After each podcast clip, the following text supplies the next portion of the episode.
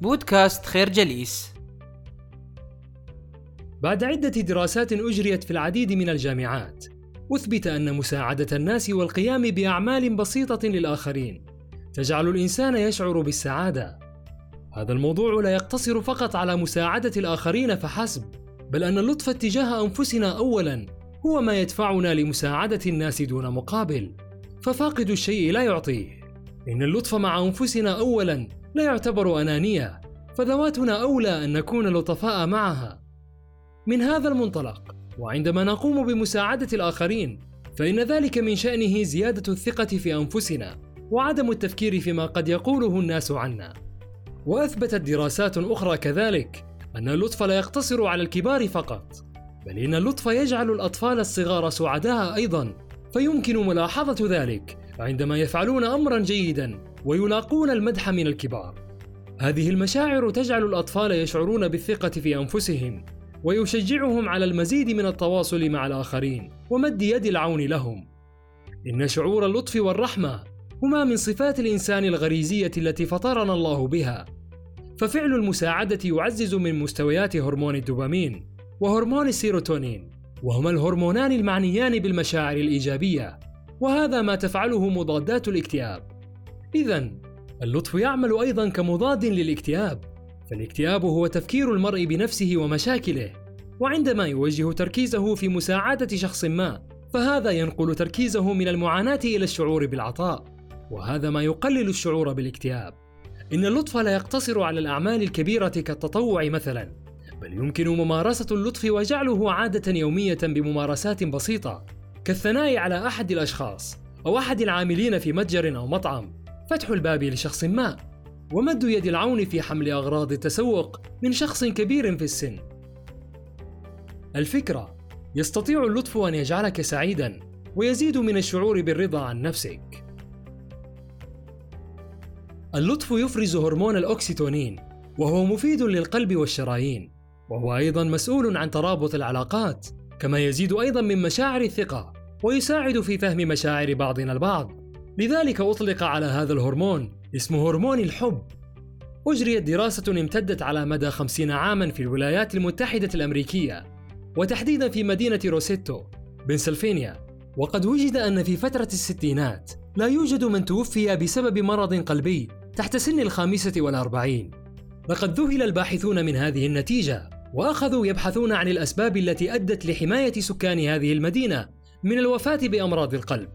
وفي الأخير اكتشف الباحثون أن الروابط المجتمعية لتلك المدينة هي التي أدت لحماية سكانها من أمراض القلب وقد سمي هذا التأثير بتأثير روسيتو ومن هذا البحث نجد أن هرمون الأكسيتونين والذي يفرز بسبب اللطف يعد واقيا ومحصنا للقلب أي أن التصرفات اللطيفة تجعل الدماغ يفرز هذا الهرمون. ومن ثم يصل إلى القلب عندها يصبح القلب سعيدا ومحميا من الأمراض. يمكنك اختبار اللطف وأثره عليك. عند تعاملك اللطيف مع الحيوانات حيث وجد أن امتلاك حيوان أليف في المنزل يخفض بشكل ملحوظ من ضغط الدم. إن للطف تأثير أحجار الدومينو في حياة الإنسان. فاللطف معد ولكن بشكل جميل. فإذا رأيت مثلا أحد المارة يساعد إنسانا بحاجة إلى المساعدة فإن ذلك التصرف يبعث في نفسك السعادة ويحثك على التصرف بمثل هذا التصرف. ومن سمات اللطف أيضا أنه يرتد بكل خير على صاحب التصرفات الرحيمة اللطيفة. الفكرة: اللطف مفيد ومحصن للقلب، وهو أيضا معد بشكل لطيف في حياة الإنسان. للطف أثر كبير في إبطاء الشيخوخة، ومن علامات الشيخوخة ضمور العضلات.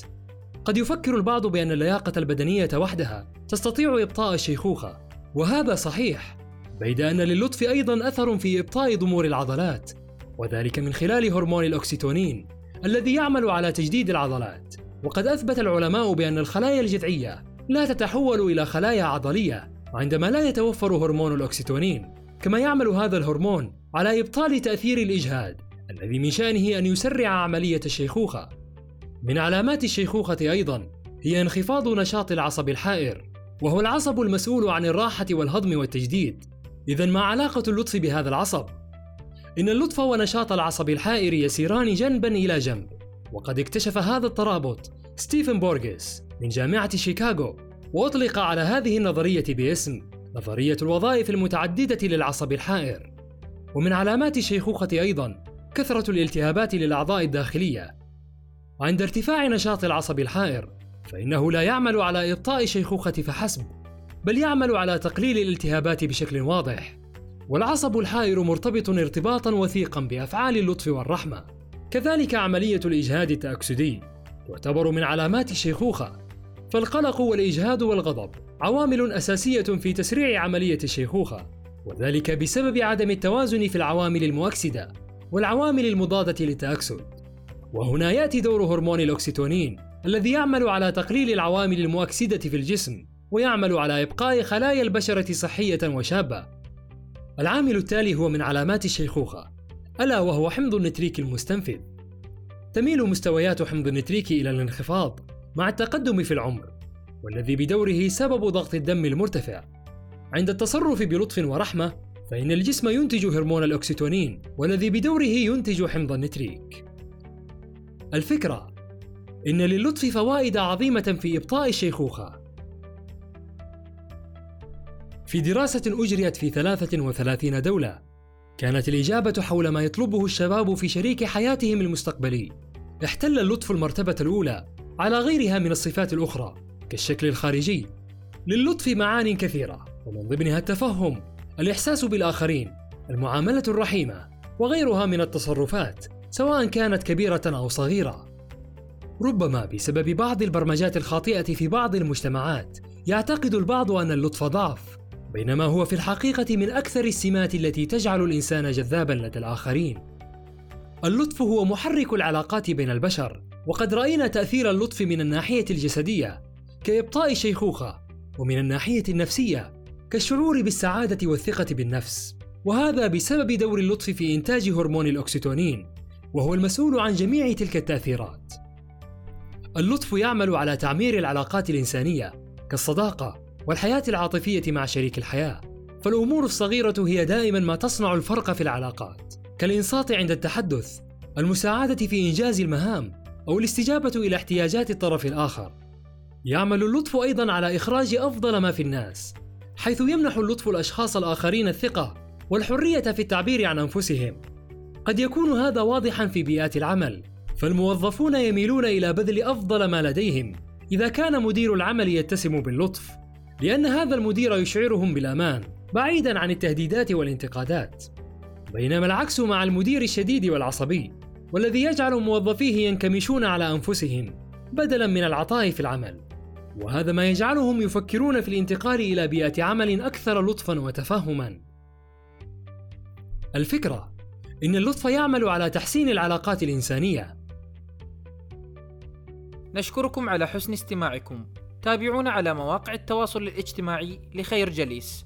كما يسرنا الاستماع لآرائكم واقتراحاتكم. ونسعد باشتراككم في البودكاست.